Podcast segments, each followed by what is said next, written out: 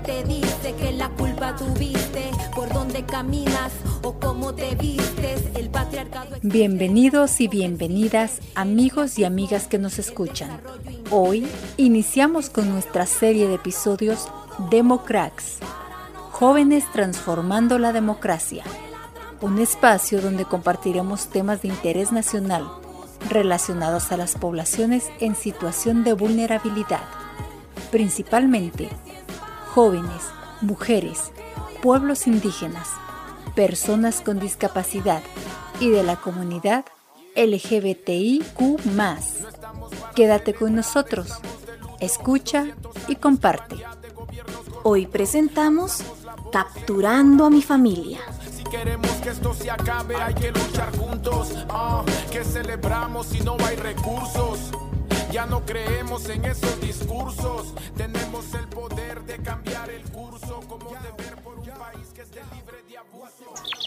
Y entonces ahora él quiere mandar a la casa, decirle a mi papá lo que tiene que hacer en el negocio, decirle a mi mamá qué comida debe cocinar, decirle a mi hermano qué tiene que estudiar y hasta a mí me quiere mandar. O sea, decir que debo, que no debo, que tengo, que no tengo. A ver, a ver, a ver, Rosa, cálmate, cálmate, bájale un poco de volumen a tu teléfono, vos. Cálmate y contame más despacio. Decís que tu tío le dio un poco de dinero a tu papá para poner la carnicería y por eso ahora se siente con derecho en el negocio y hasta en tu familia.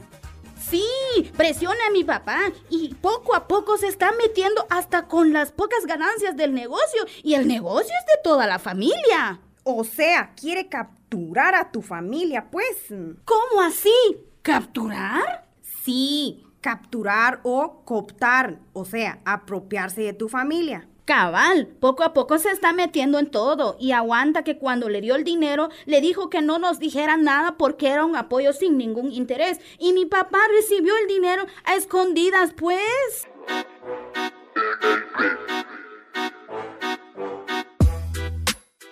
Y lo que estoy platicando con Maya es que capturaron a mi familia. Jue, la gran. ¿Cómo que capturaron? O sea, ¿por qué? Sí, mi tío lo está capturando. ¿Pero qué hicieron? ¿Y tu tío es policía o qué? Espérate, espérate, Pepe. Lo que la Rosa me ¿Qué está pasó, contando es... Rosa? Ya estás otra vez en la calle con esos vagos. ¡Ay, Dios, mi tío!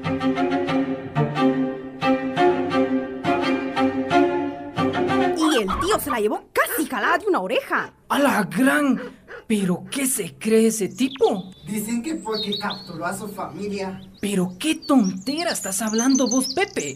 No, no es ninguna tontería, Rogelio. Es que el tío de la Rosa le dio 500 quetzales al papá diciéndole que era un apoyo desinteresado para invertirle a la carnicería. Y ahora le está metiendo mano a la ganancia y se cree el jefe de la familia.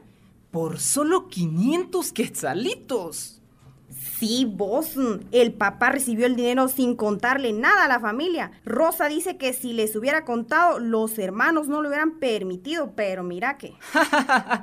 Parece político recibiendo financiamiento ilícito. Tenés todita la razón, fíjate, Rogelio. ¿Cómo así? ¿Cómo así? No les atino nada. Barajeanla un poco más. Despacio, Sí, Pepe, ¿no has leído pues que los grupos poderosos así manejan los políticos corruptos? Les dan pisto para que lleguen a los puestos. ¿Y para qué se los dan mucha? Pues para que cuando lleguen al puesto seguro les devuelvan el favor, presionándolos, coaccionándolos, para manejar el dinero público, poner sus leyes, poner ministros. Cooptación y captura del Estado, pues los financian a escondidas del pueblo. Eso es corrupción, mucha. Cabal, ahorita me recordé de una investigación que leí ya hace años. Salió ahí, en ese periódico digital, de esos que hacen investigaciones políticas, bien chileras mucha. En Guatemala, las cámaras empresariales tienen mayor influencia que los partidos políticos. Para el año 2012, estas cámaras empresariales agrupadas en una coordinadora tenían un peso como del 60% dentro de algunas juntas directivas importantes, como el IX y la Junta Monetaria. Es decir, tienen un poder de influencia muy alto. Esto nos indica que dicha coordinadora ejerce una influencia significativa dentro del Congreso y supera a ella a cualquier partido político, a la misma junta directiva y también a cualquier comisión de trabajo dentro del Congreso. Esto coloca a la coordinadora de los empresarios como un centro en sí mismo dentro del legislativo. Por ello, ejerce influencia de forma directa sobre los diputados, sin importar a qué partido pertenecen. Entonces, ¿los que capturan el Estado son los empresarios poderosos? Fíjate, Pepe, que no solo ellos. Este solo es un ejemplo de los empresarios que exigen favores y corrompen. También están esos políticos corruptos y sobre todo las mafias que se meten en todas partes. Exacto, las mafias están metidas en los tres poderes del Estado. Están en el Congreso, en la presidencia y hasta en los juzgados. Sí, hombre, ahí en la Corte Suprema de Justicia están bien metidas hasta en el Ministerio Público, vieran. Si no, miremos en todo el rollo que se armó en la elección para la Fiscalía General. Por eso dicen que este estado es un estado mafioso. Miren, cabal de eso hablaba este documento que estoy leyendo. ¿Cuál? Este. Es que ahorita voy para el colectivo donde estamos estudiando estos temas.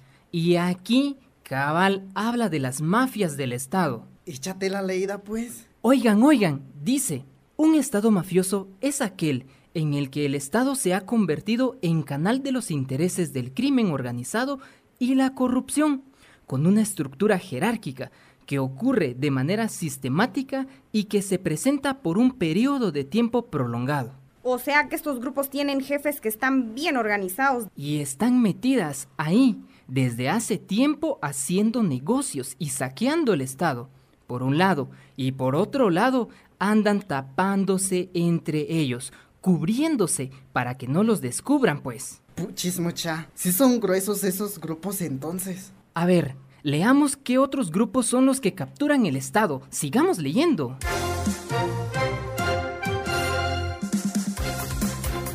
Al definir históricamente quiénes han sido los actores o fuerzas que han intervenido con mayor poder sobre el Estado guatemalteco, obligadamente debe hacerse mención de los grupos conservadores de derecha y ultraderecha, la burguesía, los terratenientes y la vieja jerarquía militar. Otros grupos que se suman como los colaboradores y aliados de las élites son los tanques de pensamiento, fundaciones e influencers, principalmente aquellos con tendencia liberal o neoliberal. También están las empresas extranjeras o el capital transnacional de intereses en Guatemala y agentes externos con interés geopolíticos.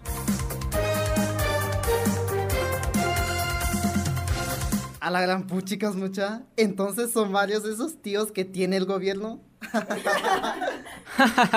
sí, pues, sí, como en el Estado, mucha, se manejan muchos recursos económicos. Déjalo económico, se maneja poder político. Porque desde ahí se pueden hacer leyes, dictar normas, manejar las políticas públicas. Pero, ¿y cómo harán esos grupos para meterse ilegalmente al Estado? Porque yo digo que si la mayoría de veces se meten legalmente. ¿Legalmente? Cierto, Maya. La captura del Estado muchas veces la hacen usando las leyes. O sea, pues, que usan los mecanismos legales que funcionan en las instituciones. Por eso, el Banco Mundial dice que la captura o cooptación del Estado es una corrupción legalizada. En resumidas cuentas, mucha, un Estado capturado es aquel que está al servicio y beneficio de los intereses de estas mafias y estos grupos poderosos. Y un Estado capturado o cooptado, porque no tienen autonomía. Los funcionarios cabales, los que quieren hacer bien su trabajo, son perseguidos o intimidados. Los políticos hacen tráficos de influencias, se bombean el pisto de programas que deberían servir para la población y pues al final los servicios que prestan las instituciones son deficientes. Si no miren todo el rollo de los hospitales públicos, mucha, y las vacunas durante la pandemia. Y es que, mucha, la corrupción y nuestra democracia tan débil está totalmente relacionada con la captura del Estado. Pero, mucha, digo yo, tenemos que hacer algo, ¿no? No podemos quedarnos tranquilos mientras otros se meten de mafiosos a robar nuestras casas. Exacto, Pepe. El dueño de la casa debe mandarla junto con su familia. Es como esta gran casa llamada Guatemala. Nosotros somos los dueños y nosotros deberíamos mandarla y poner las leyes. Úfale, no va a ser tan fácil, mucha. Primero, tenemos que estudiar, prepararnos, organizarnos y... No, no, tío. Miren, miren, ahí viene Rosa.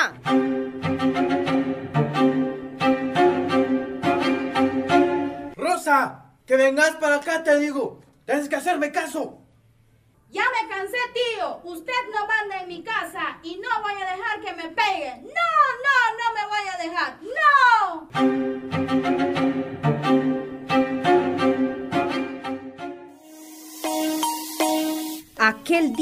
Rosa se rebeló contra su tío y nos enseñó a todos los que estábamos ahí que, aunque tengamos miedo, aunque sean más fuertes los que nos quieren capturar, podemos reaccionar, participar y ejercer poder, sobre todo si somos jóvenes y tenemos sueños de vivir en una casa libre, respetuosa, donde no se corrompa ni violente Guatemala. Porque es nuestra casa y ahora está capturada. ¿Qué dicen ustedes? ¿Qué dicen? La iglesia te dice que la culpa tuviste por donde caminas o cómo te. Democrats, jóvenes transformando la democracia.